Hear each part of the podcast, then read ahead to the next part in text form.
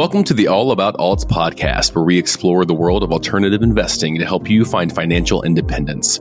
Join our host, NuView Trust's president, Jason DeBono, as he covers a variety of topics with different guest speakers to discuss tax and alternative investing strategies.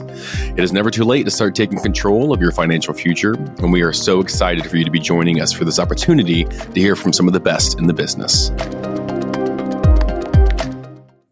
Hello, everybody, and welcome back to the All About Alts podcast. My name is Jason DeBono. I am your host today, uh, and I am joined by an old friend, Ryan Smith of Elevation Capital Group. Ryan, how are you, man? Doing well. Good to see you. Yeah, good. Uh, good to have you. Uh, we're gonna cover a variety of things. We'll take a trip down memory lane uh, for a little bit here, if that's okay. Yeah. And uh, and then we'll dig in uh, and and talk a lot more uh, about what it is that you do and and why we wanted to bring you on and give our listeners an opportunity to hear your expertise uh, and and really get a feel for maybe what we're seeing in the marketplace today and and what what we're looking at uh, as we continue to go forward. So uh, let's just dig right in and and like sure. I said, we're gonna go straight down memory lane. Um, so you know, I uh, Ryan and I were chatting. We couldn't pinpoint the exact uh, date or time.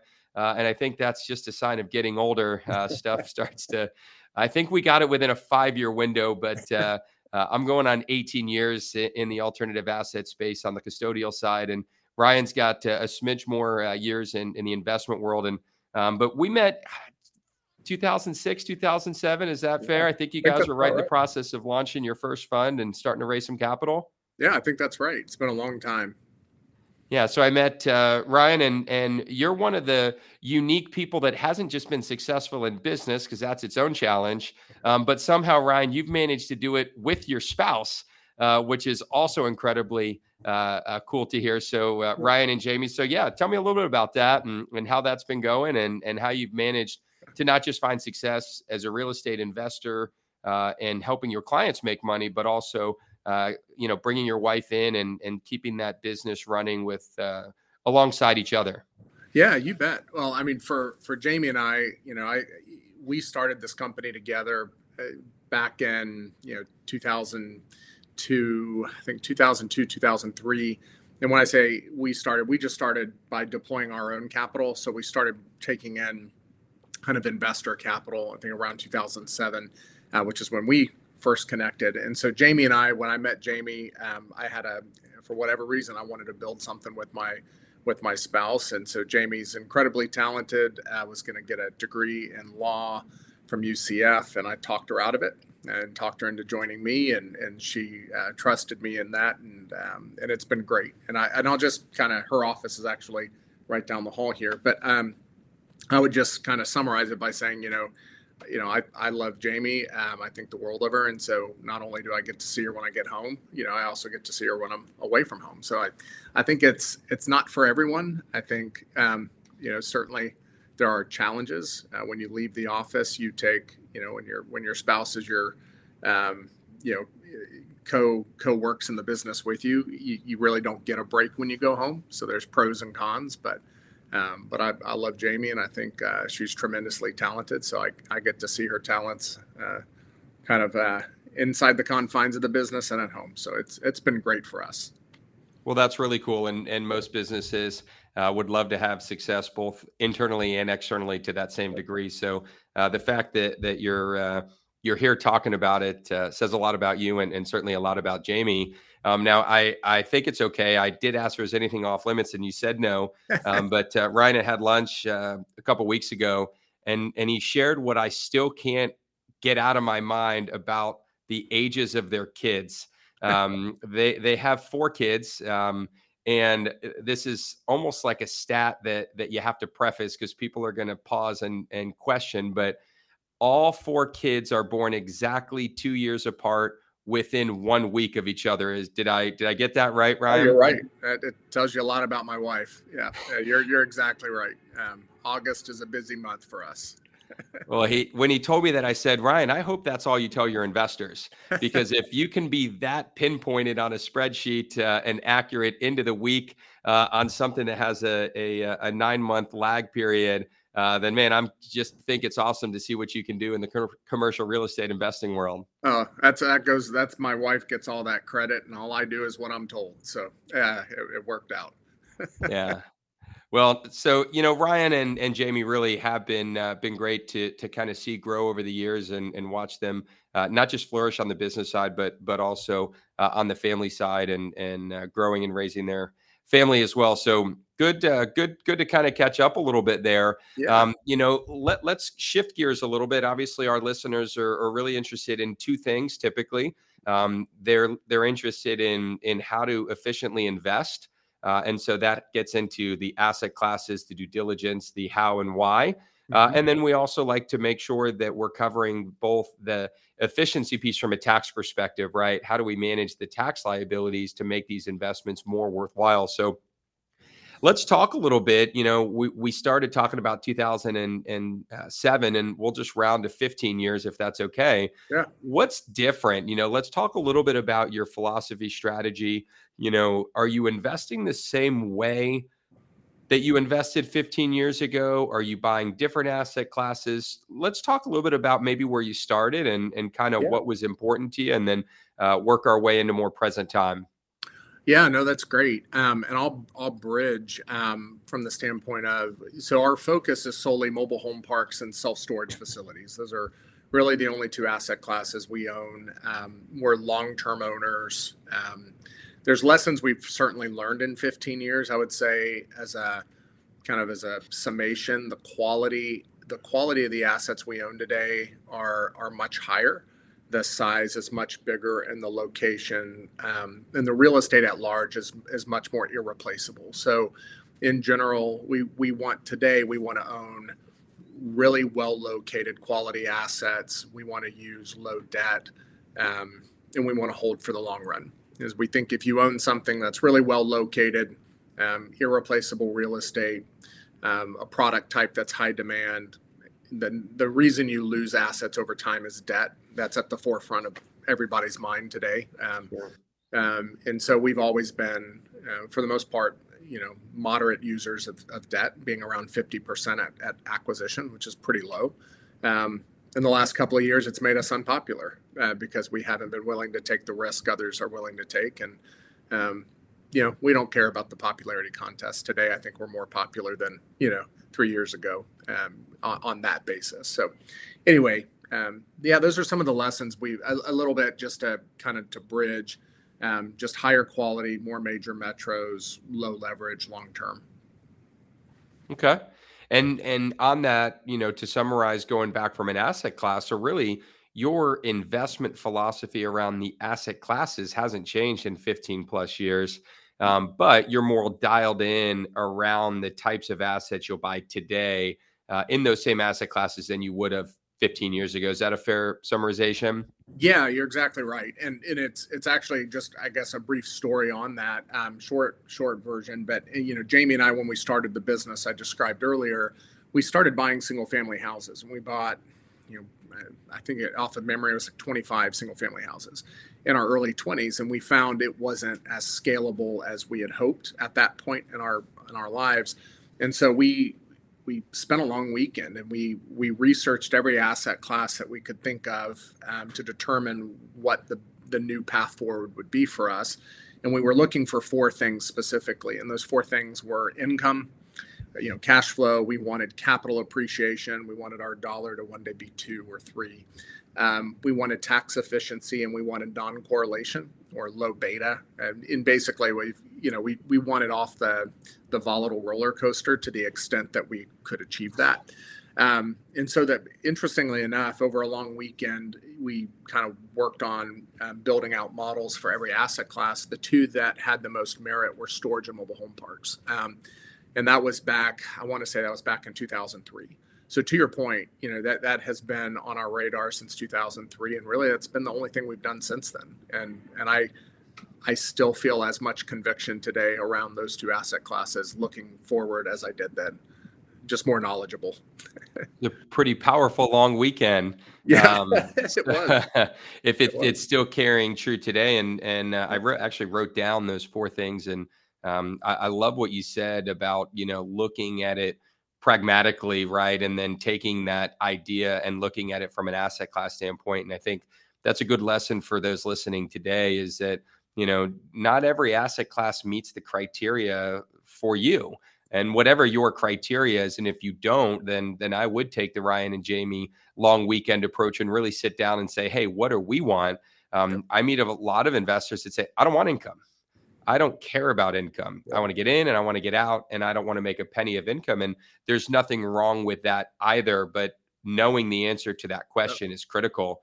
Um, what I what I also love too is you know um, we we hear self storage and, and, I've been doing this uh, since 2005 and you know the buzz around self storage and mobile home communities in the last five years you know has been unreal but really, 20 years ago, I mean, you guys were into these assets before they were cool, oh, right? Oh, yeah. I mean, that's unbelievable uh, to think that 20 years ago, you guys probably had your pick of the litter uh, on a lot of these asset classes. Where today, competition competition has certainly come a lot more fierce. I would imagine. Yeah, you're you're, you're exactly right. I mean, nowadays you have to lock the door from the inside to keep people from coming in because there's no room. Back in the when we first started, we had to lock the door from the outside to keep people from running away when we said mobile home park. So it's uh it's complete. It was it was the epitome of not cool when we started, and it's it's become cool. Um, very trendy as all the institutions have gotten in the space, and it'll cycle. I mean, things always do, but uh, but it's certainly more in vogue both asset classes today as compared to when we got in.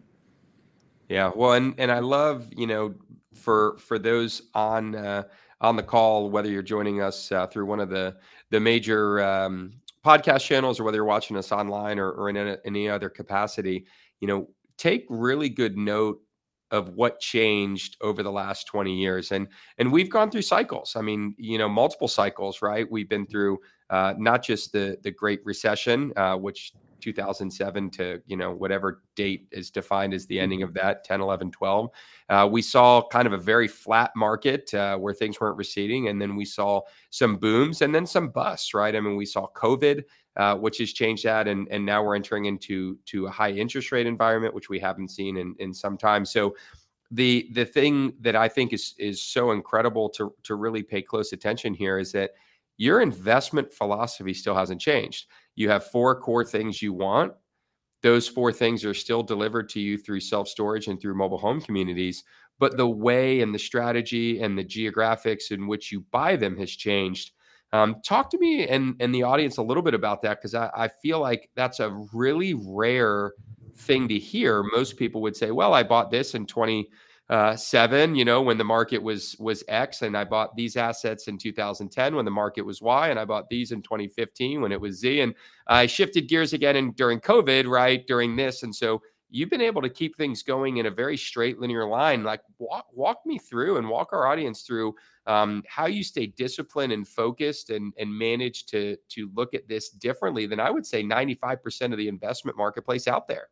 Yeah, no, I, I it's you know I would say, in short, just to, I guess, to condense it and make it succinct, you know, and this is overly simplified, but not far from it. But, you know, we want to own good things, we want to sell bad things. You know, I talk to a lot of people who tell me, you know, I just, yeah, I bought this and I just sold it. And I'll ask them what was wrong with it. And they'll say, oh, nothing was wrong with it. And then I'll say, well, why did you sell it? And you, you can see where I, you know, it, it's a funny, juxtaposition because they quickly run out of answers for why they did what they did. Ultimately, what it comes down to is, well, you know, the price I could, you know, sell it for was was was great, but there, the, the point is, there's many other ways to monetize the deal without getting rid of it. Um, you know, so I, I'm just a big fan of holding things long term. Um, you know, I, I think the economy, life will give anybody 10 reasons over a decade to hit a board, to sell, to sell or to exit but generally speaking, you meet the people who've owned something, you know, long term, 20, 30, 40 years, and you know they had the same opportunities to abort or to sell for good or bad reasons, and they chose not to. Um, and you know, we all want to be those people. So, you know, for us, you know, we try to create liquidity as we can over time, but we we can do that in ways that doesn't that do not involve selling away the asset, because um, ultimately we want to have a, a, growing basket of things that are getting better and better over time. Um, and to the extent that there's an asset in the bunch that, you know, the market changed in a way we didn't anticipate, or, there was some material defect in the asset that again couldn't have been anticipated, then yeah, we'll sell it to pare the risk. But we want to keep good things and get rid of bad things. Um, and and you know, I, I think that makes sense. And so until it doesn't, that's what we'll be doing. well, I uh, I like that. Maybe uh, uh, we'll have to talk to Maggie, the producer, about. Uh, I think we may have nailed the title of the show. Um, you know, sell uh, sell what makes sense uh, and keep what makes sense. So. Uh, yeah. I like that. Well, cool. Well, let let's do this. Um, let's pause there. We've talked a little bit about kind of where we've been. Um, let's we're going to uh, continue on this dialogue after our quirky questions of the day. So be be uh, prepared, Ryan. You're in for a treat there. Uh, and then we'll pick back up and talk a little bit about current events. What are we seeing? Uh, and, and, I know those things are weighing heavy on every investor's mind, whether they're on the buy side or whether we're passive investors. Uh, so we'll we'll get to that. But uh, Maggie, if you've got the envelopes, we're going to dig right in here. It's quirky question of the day time. So I'm going with the envelope right on the top today, Ryan. Sweet. So I hope you're ready. What's in here uh, is unbeknownst to me either. Uh, remember, if you do have a quirky question uh, that you want us to ask our uh, guests, uh, be sure to email that to Maggie. Uh, that's Maggie with a Y at nuviewtrust.com. So, oh, I like this one already. All right, you ready, Ryan? Three questions. Number one If you had to work at an amusement park or a famous landmark for the rest of your life, which would you choose? Now, I should preface this for the audience that Ryan is also here in Central Florida. So this one rings really close to home for us. Yeah, I would say Ripley's Believe It or Not. you know, I, I don't know if I can ask a follow on question, but uh, I guess I can delete it out if I'm not to. But uh, curiosity's got me. I got to yeah. know the why behind that, Ryan. Well, yeah, I had no pre planning in the question. I was just thinking, it, what a great, because I'm six foot eight and I'm a big guy, what a great opportunity to pose as a statue you know, occasionally and just catch people off guard. That would be fun. All right. But, yeah. I uh, I like it. All right, question number 2. What's the best inside joke you've ever been a part of? Oh gosh, that's a good one. Um golly, you know. There's I, that's a good one. Nothing comes to mind. I, I really nothing comes to mind. All right, I'll I will I will give you uh, I'll I'll answer this because I I've got one that comes to mind for me, okay. and I'll I'll step in. This is uh, I think we call this phoning a friend uh, uh along the way. So um, there there is uh, it's an old office joke. It's tied back to someone that was here, uh, and there was a laugh from someone that was you know a couple parties removed that they someone brought into the office. And uh, that laugh has lasted a good 15 years. Uh, to this day, if someone makes the fake laugh that, that resembles the real laugh, uh, everybody just kind of chuckles, but nobody has actually defined whose laugh it is that we're chuckling at. So uh, that's, that, that's one for. Uh, I don't know if I sparked any new ideas, Ryan, but uh, certainly happy to step in on that one. No, that's uh, that's ironically there's a guy's a, a, men's ski trip I put together every year, and there's a guy on it that has a the laugh. It may be the same guy, I don't know, but, but yeah, that's that's funny. Um, but no, we'll we'll go with that one. That's a good one. All right, well let's move on. Last question, number three. What is something that you hate but wish you loved? Ooh, gosh. Um, say skydiving. Okay. So you hate it. That does that mean you hate it from experience or you hate it from afar? I hate it from afar, but part of there's a there's a certain percentage of me. I was talking about that this last week. That there's a there's a small part of me that wished I liked it, but I don't. I'm, I'll never skydive. But yeah, it'd be cool if I if I did. Well, I I, uh, I couldn't agree with that one more. Yeah. I I've seen it, I've watched it. Uh, there's just something about it for me that uh, I think maybe because you and I spend a lot of time in airplanes regularly, um, we like the doors closed, we like the pressurization of the cabin, and and we like to know that that uh, when we get out of that, we're on firm firm uh, ground. So um, I, I totally understand that one, but uh, but agree with it as well. Those are good. All right. Well, thank you uh, to to those listening that uh, that continue to submit those quirky questions. Remember, Maggie with a Y at nuviewtrust.com if you want to submit those, and we will get those uh, on the list for our next guests. Um, all right, Ryan. Let's dig right back into it if uh, if that works for you. Sure. So let's kind of fast forward a little bit, right? We've been down memory lane. We've been talking a little bit about maybe some of the things that that you've done, um, but let's talk a little bit about where we are today. And so, um, you know, let's maybe start with what what is from a business standpoint what's elevation capital group doing today? You know what what what is kind of the the 30 60 90 what's hot and heavy in your world and and then we'll maybe branch off from there. Yeah no that's great. So there's the portfolio. We we own and operate um, and we continue to kind of carry out the mission and the, the business objectives of those properties. But on a kind of on the acquisition front we remain acquisitive um, we're still looking for deals we have a property under contract in florida right now a storage facility um, that we're um, I, I, think we'll acquire probably sometime in July. Um, so we're we're still kind of you know moving forward on the same acquisition space. You know, our goal is two to four assets a year, new acquisitions a year. So we're you know maybe we'll hit one in a year, maybe we'll hit six, but you know at, you know two to four is a, a good range. Uh, but we're still looking at mobile home parks. We're still looking at storage. Um, you know, so there's nothing that has deterred us from those two asset classes. Um, you know, leverage has changed um, in terms of making deals pencil today with rates going up. But for us, we've always been pretty conservative uh, users of, of, debt at 50% loan to cost when we buy a property. So not much has changed there. Um, you know, there's there's a lot of models that were based on you know call it 80% financing. You know, high leverage, um, and a lot of those deals are now not happening because you know lenders are are you know tapping out at maybe 65% where they would have gone to 80 so so our model hasn't changed that much. We're still looking for the same thing. We're still looking in the same places and we're buying it and under under the same kind of criteria and conditions. Um, so anyway but we're we're still acquiring.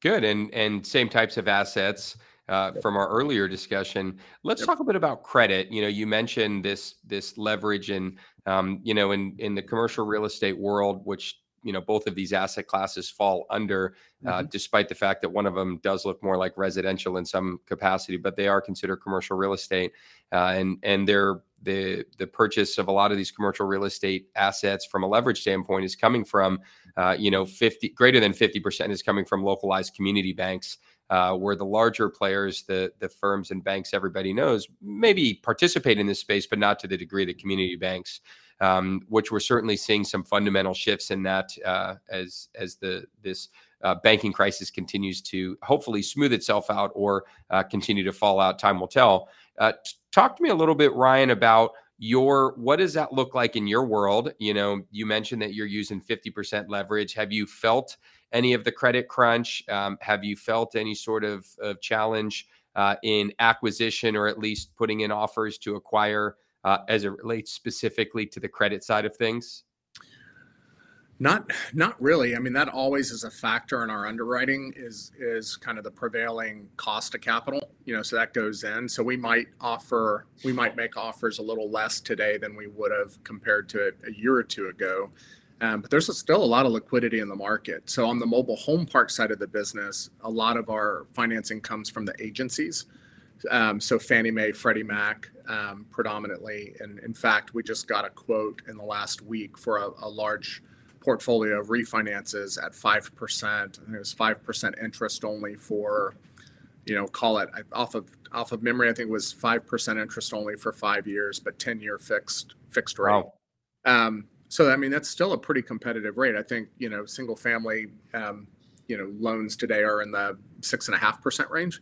Mm-hmm. So we're still able to borrow at around five, um, you know, fixed for 10 years or so, um, non-recourse, fully assumable. And, and the interesting comment that the the lender made was, while to your point, there's, you know, and to a degree, there's a declining number of lenders because lenders are under pressure. Either you know banks are going under and or they're they're hoarding cash to shore up balance sheets. You know, all of all that we watch CNN and you'll get the update on that. You know, uh, or they'll tell you what they think. Um, but but on the flip side, there's also a declining volume that's there, there's a very low volume of refinances and acquisitions coming through the system. So, you know, our our deal, um, you know, per um, per the lender is is getting really favorable terms because there's not a lot of volume.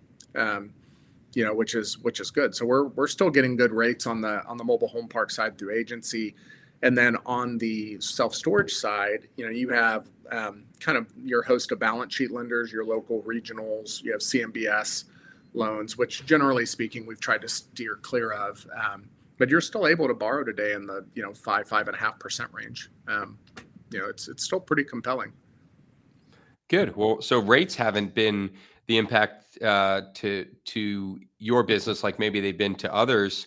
Um, but it also sounds like because you're the way that you're buying, there's less buyers squeezing in for these deals, which which helps. Uh, and it sounds like you're able to acquire some of these properties at slightly lower valuations uh, from a cap rate standpoint than maybe what you would have offered or paid uh, a year or two ago, even though the market in in the eyes of the average consumer felt better. Yeah, yeah, I think I think you're right. Cap, I mean, you're still, you know, on a high quality, well located, you know, asset. You're still a push on interest rates to cap rates, you know, plus or minus a push. Um, but it, it's it's still still compelling. Um, what and I'll make this comment because it might be helpful to your listeners. What I what I have noticed is, you know, there has been or seems to be more, I, I would say, decompression on the cap rate side, or the cap rate has risen more on the lower quality assets, um, and capital seems to be either drying up significantly and or the cost of capital going up significantly on lower quality tertiary secondary um, on both mobile home parks and storage. So, um, you know, I, I, think now more than ever, you want to own quality. Um, and that has been our thesis, you know, dating back many, many years. Um, but what we noticed over the last five years is a lot of a lot of folks, in order to get yield, they went down the quality ladder, and then they, at the same time, knowingly or unknowingly, went up the leverage ladder. And so they have low quality, highly levered assets, and and that's that's not that, that might not end well for all. Hopefully, uh, hopefully it does. Yeah, I mean, you bring up something that uh, is, you know, a lot of of our listeners may may not necessarily follow the commercial real estate markets or kind of understand how they work, and um, you know, because it's it is different. Uh, commercial is bought on income, and and the value is derived off the income that that asset can generate, whereas residential uh, is bought off the value that the asset is worth, and so they're two completely different things. There's really no such thing as an appraisal uh, in in the same sense from residential to commercial. Um, they're they're working backwards, and uh, you know, you said something I want to clarify or give you a chance to clarify. Right? You mentioned cap rates compressing which for a lot of people would think they go down, like interest rate compression means they actually go down, and it's the opposite. Cap rate com- compression means cap rates go up. As cap rates go up, the value of the asset actually goes down. Um, can you, you know, just maybe give a quick primer on that uh, at a high level so people can un- understand what compression really means? Uh, it's not yeah. favorable.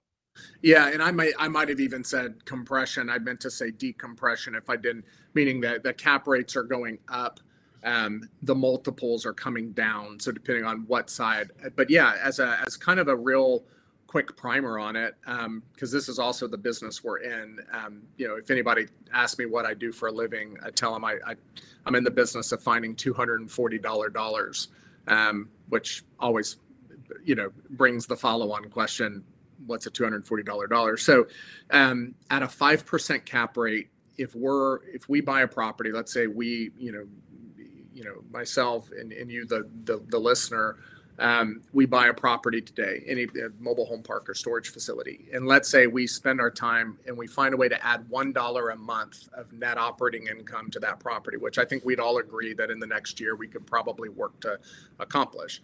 So if you have one dollar a month that's $12 a year of net again net operating income. To find its value, the value of that dollar, one dollar a month, 12 a year, you divide it by the capitalization rate, which for this assumption, let's say it's 5%, 5 cap.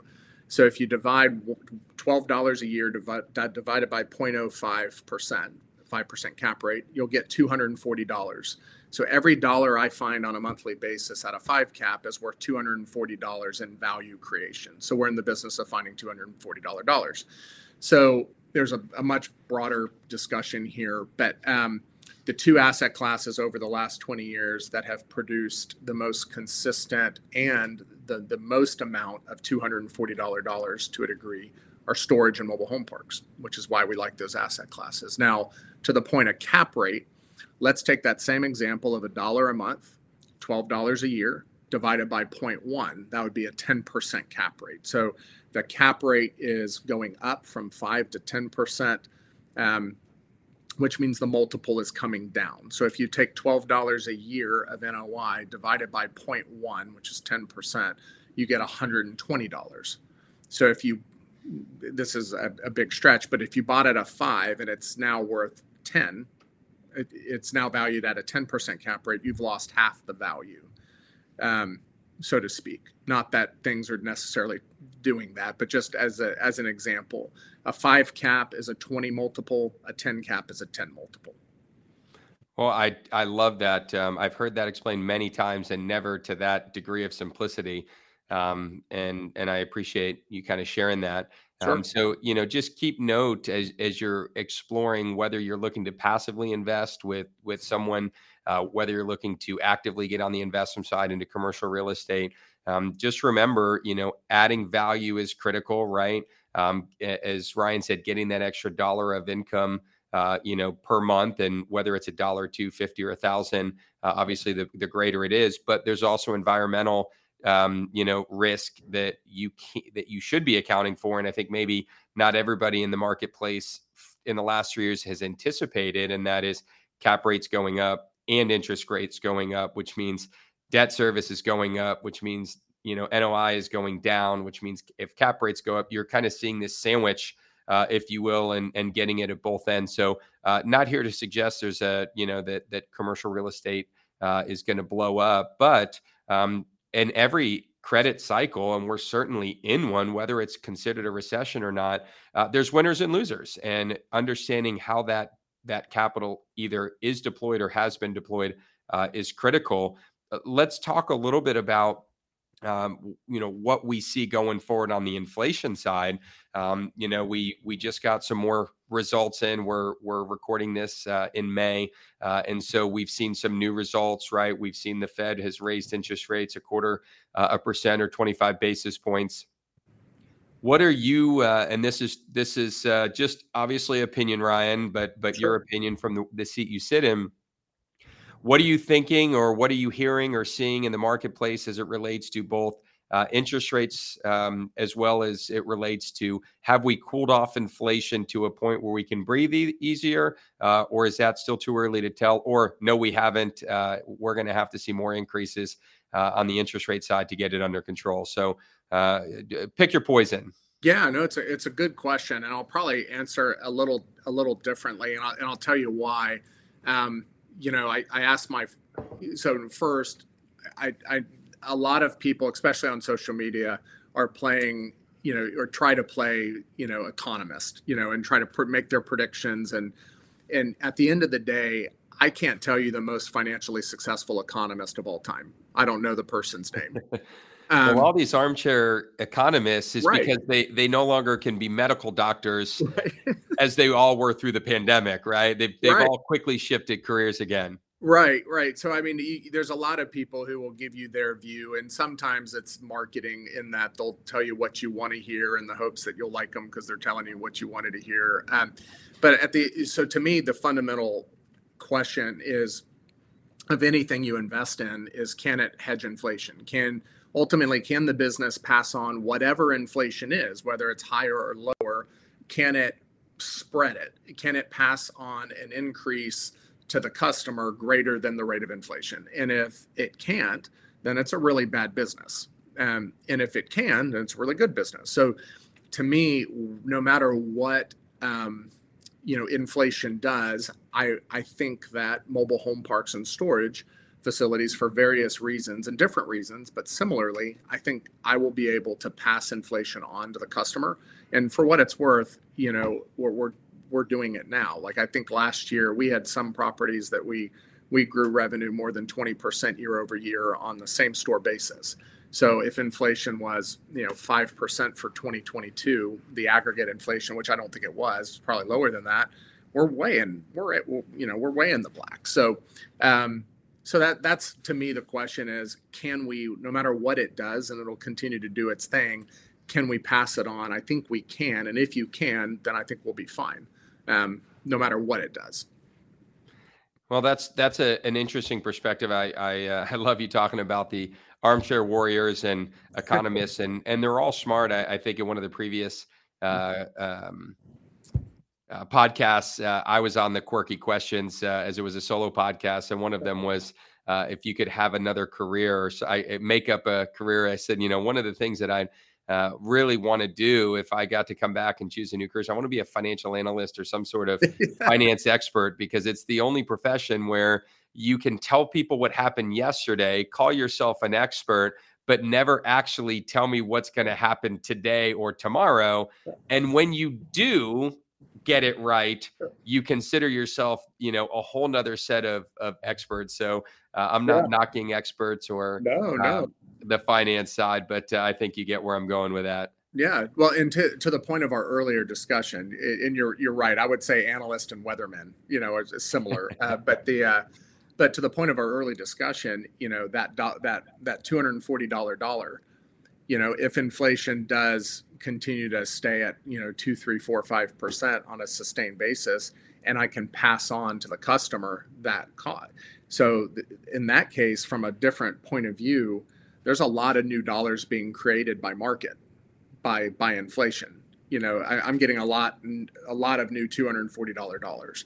Now there's a point where, you know, if inflation goes to 10, 15, 20 percent, it's it's harmful to a lot of people too. Sure. So, but I but you know, three to five percent is also to a degree helpful as long as we can pass it on.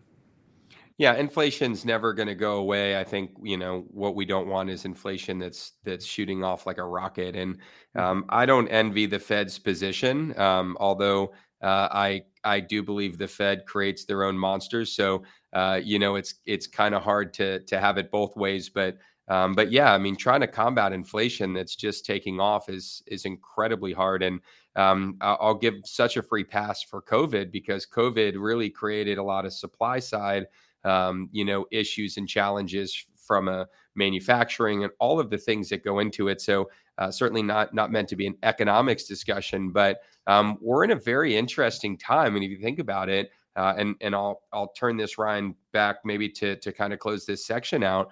But if you think about it, in the last five years, right, which is not a long time period in cycles, right? I mean, the Great Recession lasted nearly five years, one of the longest in, in history. So five years feels like forever, right? Doesn't uh, doesn't feel um, that long in the reality. We have been through COVID, yep. that pandemic, and one of the highest levels of inflation and largest run on interest rates uh, that we've ever seen, all within a five year window. With all of that, are you surprised or or not surprised by where the markets are being held up today on the commercial real estate side? I mean, I, I'm not, I'm surprised and not surprised. Um, meaning, you know, again, not trying to, you know, I don't look ahead and try to play economist. I try to buy good assets, well located, use low leverage. The reason we use low leverage is all the variables that cannot be predicted. You know, we we we don't know what they're going to be, but we know they're coming. So we want a large margin of safety and low debt so that you, you don't have you're not a forced seller when it makes no time but you don't want to be a forced seller at the worst time um, and typically leverage and having too much debt is the reason that happens um, so you know but it, but to, to your point the reason we use leverage the way we do is a preponderance and an acknowledgement that there are variables lurking around every corner that we don't know and so Absolutely. it gives us an offensive stance in that we own something, we put our stake in the ground. But as soon as we do that, we get defensive and, you know, and kind of how we position the balance sheet so that we can weather storms. Um, and so that's kind of, you know, again, the last five years when people were all in, guns blazing, buying this, that, 90% leverage, you know, we were by comparison, you know, people would ask us, well, why aren't you doing those things? And you know now we don't have to answer those questions anymore which is you know which is good. And so there's times you're popular there's times you're not. That's that's part of it. Yeah investment cycles will continue to come and go. Uh, that is that is something that that uh, years ago i uh, there was a, a, guy that we were in a shared office space really early on when i started uh, and he said, "Remember one thing about investing," and he said, "It's like standing around with your friends blowing bubble gum, you know, bubbles." There's one thing if you eh, went all the way around the circle, no matter how many kids you put in the circle, that would be the only thing that would be certain, you know. And you're like, "What is it?" And he's like, "The bubbles will pop." and he said, "Some they pop really hard. Some the air just lets out and they slowly deflate. Some never get too big, so you never really notice. But every bubble, um, whatever that is, and and I think in all asset classes, um, you know, we tend to think of bubbles bursting like 2007, but sometimes there's smaller bubbles and they can just pop and they don't have to mm. burst. Um, there doesn't have to be a big blast radius, and and Agreed. I think anybody in today's market would be naive to suggest that there aren't some bubbles out there in different pockets or classes, whether it's on the interest or credit side, or whether it's on, uh, you know, the underwriting side, or whether it's on the cap rate side that that have to, uh, in some way, shape, or form, slowly um, pop, burst, uh, slowly let out air. So we'll yeah. have to see how that plays out. I agree. I, I agree, and I think, but on the on the kind of the the, the flip side of that, or or said in a um, kind of a different way, there's there's there's still going to be a lot of opportunity. I think asset classes, there are certain asset classes that'll do well. I think um, there's certain geographic locations, like Florida, for example. Um, I think Florida will do quite well no matter what happens nationally. I think Florida and other states will do better than others. Um, certain sponsors and operators will, but I, I think I think investors now they kind of have to go back to um, being discerning and and you know really really understanding what they want to your point which i thought was great identifying what it is you're looking for and then finding you know asset classes geographic locations and sponsors that align with those. Um, you know whereas i think the last five years you could just you know it's back to the monkey in 2001 throwing darts at a at a newspaper and beating you know the s&p 500 you know the last five years been pretty easy but i think going forward you have to be more intentional yeah. That's a good thing. And there will be winners and there will be losers, uh, sure. like every good cycle. So, well, well, I appreciate that dialogue. You know, Ryan, you have so much to to offer um, in being in this space for for so long, and and really being true to your convictions in in terms of how you invest in your investment philosophy. So, uh, I appreciate you sharing.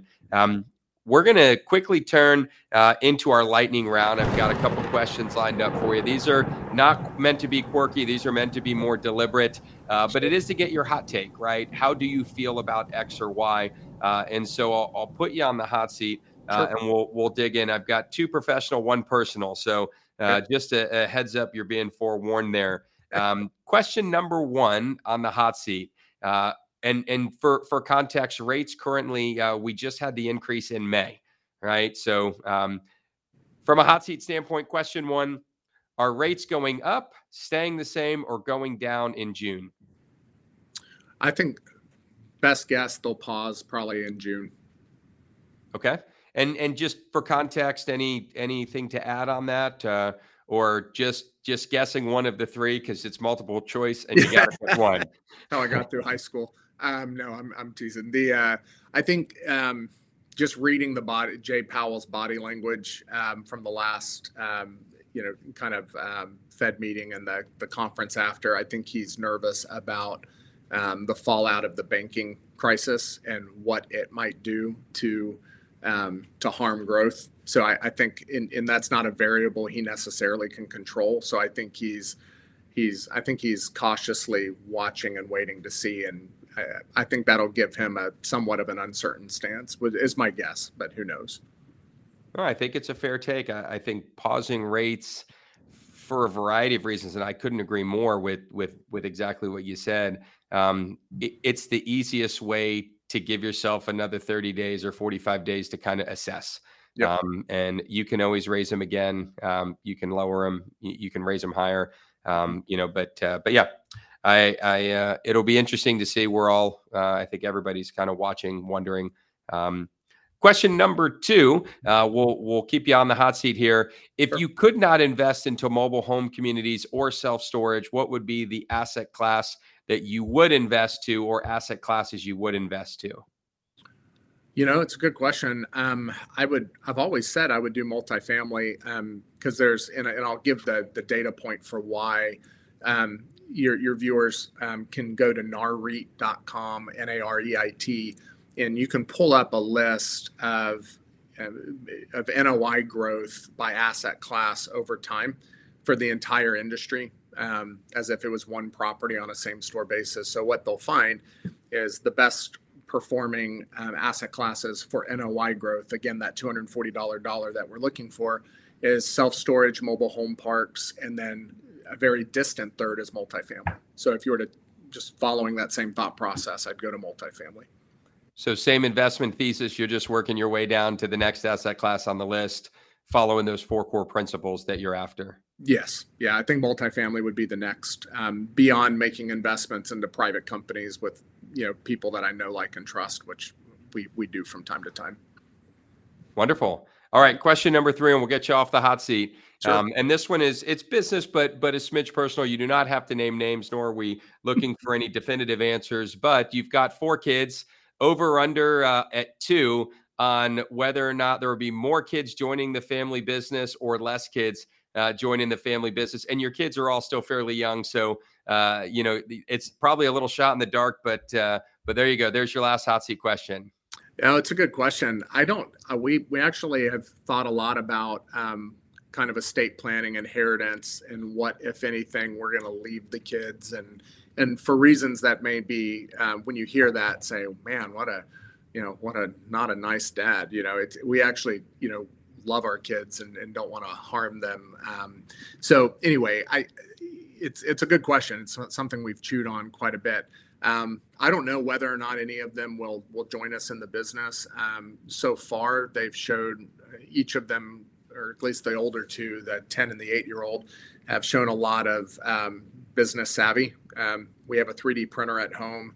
Um, they they 3D print things that they sell at school. So my daughter last week made forty dollars um, selling things and she has to pay me for my time and she has to pay me for the filament and so she has a, a, whole cost of goods spreadsheet and she's 10 and she's you know so i don't know. We'll see. We'll see what they do. I, I want i want each one of them to pick their own path um, and if they pick to come join us at some point the, the bar the standard will likely be higher for them. Um, and you know but we'll see. It'll be fun. Well I, I appreciate you getting a little on the personal side there. It's always yeah. uh, it's always an interesting question and and I I think you and Jamie have done such an amazing job of of building a business inside the family uh, and I love your perspective on you know it's not 4 for 4 and and that's probably not even close to the goal um, it's it's sure if people want in great um, but but letting those kids blaze their trail and and if it yeah. follows in in the family footsteps um, and they're willing to put in the work and effort uh, it sounds like there may be some opportunity but uh, certainly the world is their oyster in it 10, 8, 6, and 4, um, which is easy to know all your kids' age, by the way. Um, uh, it uh, they, have got a lot of life ahead of them. Uh, ironically enough, you're talking about your your um, you know daughter selling stuff at school. I I just discovered uh, my son doesn't even know it yet, uh, but I just discovered my son's been hustling uh, some of our household uh, you know treat and drink items at school, and I I'm on the fence about whether or not uh, it's something that I want to talk to him about, or or whether or not it's yeah. something that uh, you know I need him to cut me in on and really let him kind of understand how business works. But yeah. Um, uh, we haven't crossed that bridge yet. But uh, I I was at least excited about the entrepreneurial spirit to it. Oh man, I I, I Jamie and I have always said we want to pull our kids back. We don't want to have to push them out to get them going. So I'm I'm all, I every day of the week i'd rather have the conversation if you went too far or too fat you know i'd rather pull back than push out so um, I, I, you know, anyway, that's that's great. Now, great, great yeah. advice. Well, let, us bring this uh, this podcast to a close. First of all, thank you uh, for taking the time to join us. Um, I, I, know you have so much going on in your business and your life, so I appreciate the fact that you're willing to come here and help our listeners understand a lot more about how to be. And, and I think the the area that you really, for me, hit on is discipline, right? Mm-hmm. Focus um, you don't have to to learn a hundred new things. Just learn how to do one or two th- two things better over a 20 year period. And I think you and, and Jamie are prime examples of that. So thank you so much for uh, for being here. Yeah, you bet. Thanks again for the opportunity. Always great seeing you. Cool. I've got one more, just one last thing before we go. We end every one of our our uh, podcasts with the "Learn Before You Burn." Uh, I, I've shared this in the past for our new listeners. This is kind of the how do you learn how to not touch the stove without actually touching the stove. So uh, one of the things that that 20 plus years in any business or industry does give you, uh, it gives you some scars and some more wounds. And and uh, Ryan, as successful in, as you and Jamie uh, have been in your endeavors, there's no doubt along the way, uh, there's been some trials and tribulations. So um, you know, what is the if you can give our listeners that learn before you burn uh, idea and and something where you can give them your lesson and experience in hopes that they take the lesson without having to go through the same experience. So uh, we'll we'll bring it to a close with the learn before you burn. Sure, I'll give uh, two that come to mind uh, really quickly. Um, and one is you know to seek simplicity um, and it you know not not to make things abundantly complex. So try to at the end of the day, if if what you're doing is, not simple and it's comp- if you don't understand the simple component parts, then you don't understand it yet. So try to seek to make things simple, not complex uh, in business and in life. And then I would say the other one's the obvious one, but you know, really avoid working with or partnering or associating with toxic people. You know, you you really want you know. Um, people that are energetic they're a joy to be around they you know have integrity character um, you know some kind of moral compass so i mean that's you know uh, life's much better when you're working with great people um, you know you can parabolically complicate life by not having great people um, you know associated with yourself so i would i would say people and people and process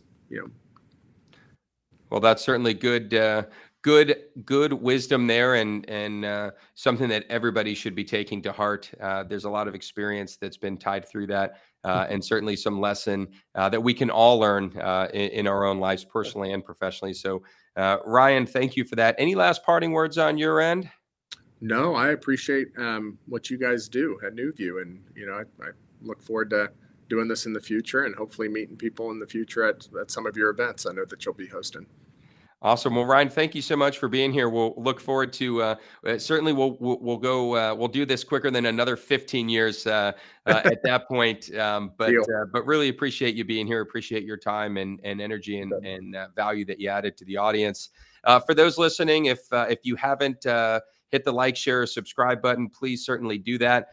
if you haven't given us a rating, we'd love your feedback uh, and know how we're doing and performing. Our goal is to continue to bring in top notch experts and continue to deliver uh, great information on how to uh, invest into alternative assets, both efficiently and effectively, and from a tax saving standpoint. So uh, we'll continue to drive that home. Thank you so much for being on the All About Alts uh, podcast, Ryan. Good to see you again. Uh, and thank you, everybody else. We'll, we'll see you guys next week. Thank you so much for listening. We hope the information within this podcast has given you the tools that you need to find your way to financial independence. We would love to partner with you on this journey. Text ALTS, that's A L T S, to 407 708 1853 to learn more about how to get started today. Don't forget to follow us to make sure you don't miss a second of content, and we'll see you next week.